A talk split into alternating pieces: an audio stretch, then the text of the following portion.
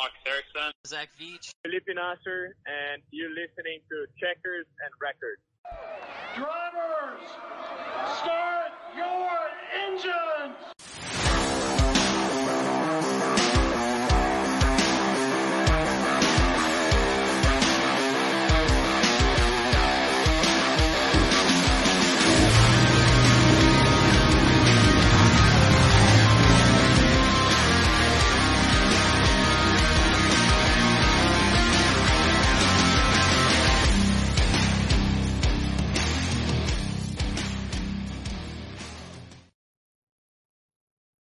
Well, good morning, good morning, good morning. I hope you are having a fantastic one so far. We got a good amount to talk about here today. Checkers and Wreckers, w w w dot b w sports one dot com. Check us out, guys. We are live now. Thanks for joining us here. And a big shout out to each and every one of our partners here. Chummy Motorsports, Harman Designs, Butt Kicker, Driving for Dyslexia, Bruising Racewear, Sean Nugent, The Rockstar Realtor, Doc Sports, and my bookie dot com getting it all done for us here, guys. You all are the best. Elite Performance, Aries Academy, all these guys getting it done here. Thanks for joining in today. We got some big news coming out of the IndyCar realm. We got some big news coming out of everywhere, really. Chili Bowl, Chili Bowl, Chili Bowl. Absolutely. I hope you had your fair share of some chili this week. I know I did. It was another good week for the Chili Bowl, and let's hop right on into that because this is where it gets a little interactive. I need you guys to talk with me here because I want to hear your opinions on that winner because Kyle Larson, you talk about a fantastic year last year.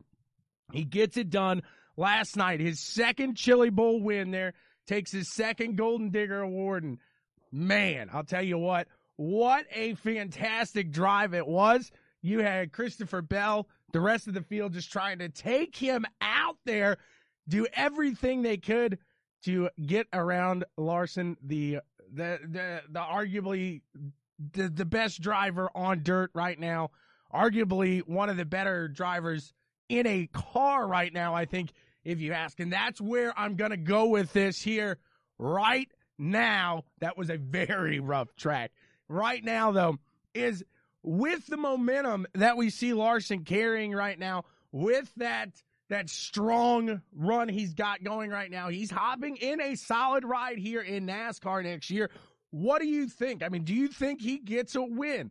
Do you think he, he's in the playoffs there? Do you think he has a long run there? I want to know your guys' opinions on this because I was talking to somebody the other day. I think we're we're going to see Larson with a solid two wins.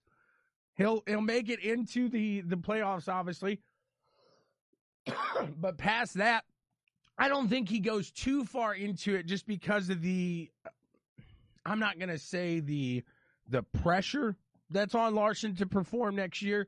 But he's got a lot of eyes on him next year. He's got a lot of people looking at what he's going to do, what he what he can do here in that Hendrick ride. So that's where I really I, I look forward to seeing what he can do coming off of a year with so much momentum.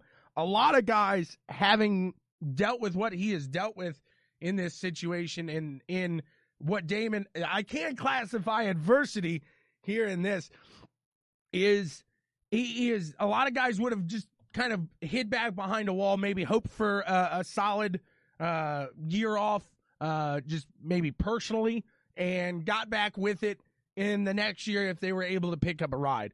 Well, Larson wasn't happy with just sitting around doing nothing, so he went and raced what he truly loved in that in that dirt side. You could tell he's a driver, he's a racer. He wanted to be out there.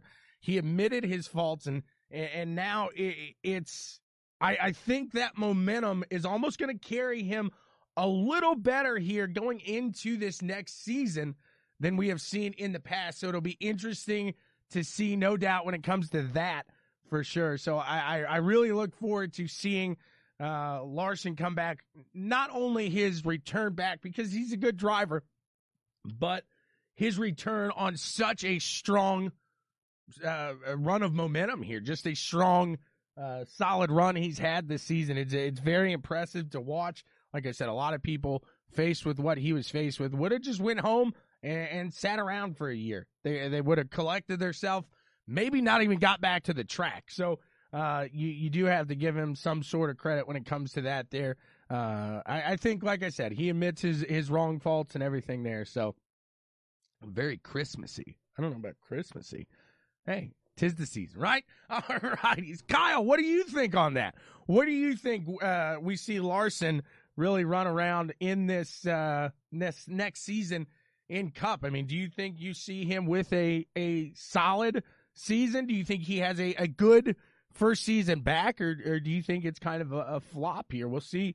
Uh, interested to hear what you guys have to think about that. So definitely share that with me. Let you, let me know what you're thinking when it comes to that aspect of things. So, uh, like I said, definitely look forward to seeing what he's got when he comes back into NASCAR. 'Cause I'll tell you what, that, that run yesterday at the Chili Bowl, just very impressive. And, uh, that, that's another thing. We, we talk about these other drivers that kind of make their one off, and Chase Elliott, we hear him talking 'cause he, he makes the F main. And that's, that's where he sits. He doesn't come out and he doesn't make the, the main event. So it, you, you talk to him afterwards and, and you hear him saying, hey, you know, maybe this shouldn't have been my second midget race. Maybe I, I did get into uh, a little more than I was expecting here with the Chili Bowl. So it's kind of uh, interesting to see that aspect there as well, to uh, to look at a NASCAR champion like Chase Elliott and a guy that you know can drive, but at the same time is still a little apprehensive. He says, hey, you know, I, I, got, I bit off a little more than I could chew right here. This, this is some stuff right here. And I, I go back to H two K Racing, their case, and, and he, you know, they were saying that that was a rough track last night. And, and I think everybody would agree with you. Larson would agree with you, and definitely Christopher Bell. Like I said, these guys were going just right at each other. You, you knew Christopher Bell was going to give Larson a run for his money. Good morning, Katie. And he, he did just that. He gave him everything he had. That right rear, it clipped the cushion up on the top side, and Bell just went for a wild ride then. So I, I saw right before I went live, there's a video out there of Christopher Bell's flip from his onboard. So I will watch that. Uh, it, that's the, it, it goes to say, I, I know every time we see uh, an accident like this, especially when they got a flip count at the Chili Bowl and it's up to thirty-eight and these guys walk away. I, I think that goes into uh, leaps and bounds and talks to the safety of the, the sport and really how far it's gone uh, uh, throughout the years. So again, Larson just with a uh, absolute phenomenal. He even caught himself on that cushion a couple times, so he he really had to save it. Uh, Bell caught him uh, when he got caught up there, so it was a it was a pretty good race. I will say I was a little disappointed in two things here when it came to the Chili Bowl. Number one, when you switch from Flow to M A V T V, I, that blows my mind, and, and I know it happens. I know I know it's been a thing, but it, it just. You you have all the viewership with Flow. Flow has a very good uh, broadcast, and then you switch to M A V T V, and the quality's off. These guys are talking over intros. It, it just doesn't make sense to me. Um, so I, I was a little disappointed in that, and I was a little disappointed, and, and this is where this could be part me not knowing dirt as much as the asphalt side, but it just seemed like that track prep and everything took forever to get going. It, it didn't seem like we were racing until about twelve fifteen Eastern. And I get that they're behind us a couple hours. I think, I think it's a two hour difference, but whew, man, made it a little hard to, uh, to hold on. I was holding on loosely there, as Taylor would say, hold on loosely. Don't let go. 'Cause there's some Chili Bowl action that we had going. So Connie's giving Scott Schroeder some good luck. Good luck, Scott.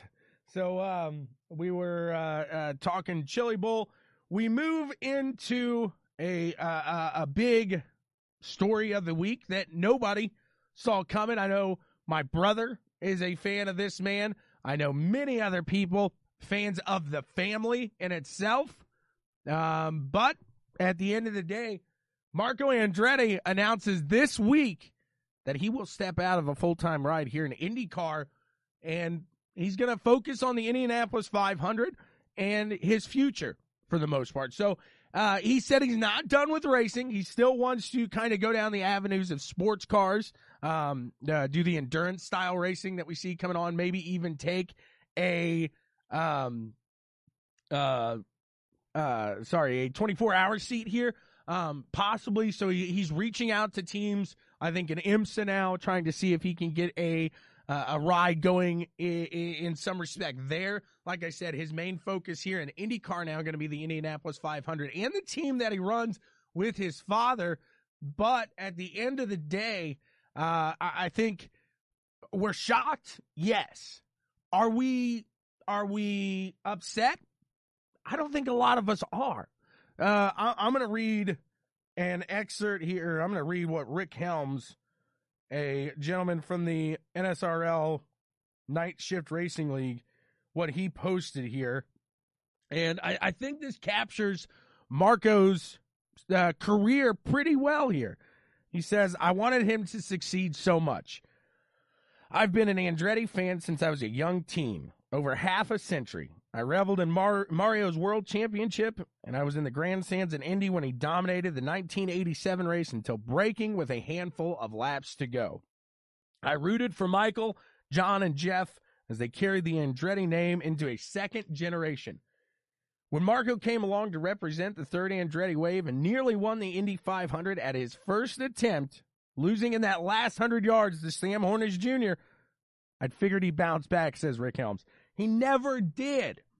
With an exception of a couple wins at Sonoma and Iowa and a sparse smattering of podium finishes elsewhere, his career is a parade of double-digit finishes in a sport where most races only have a couple dozen starts. He's been a consistent bottom half of the field driver. That's a shame. His father, Michael, was much more successful team owner than he was as a driver.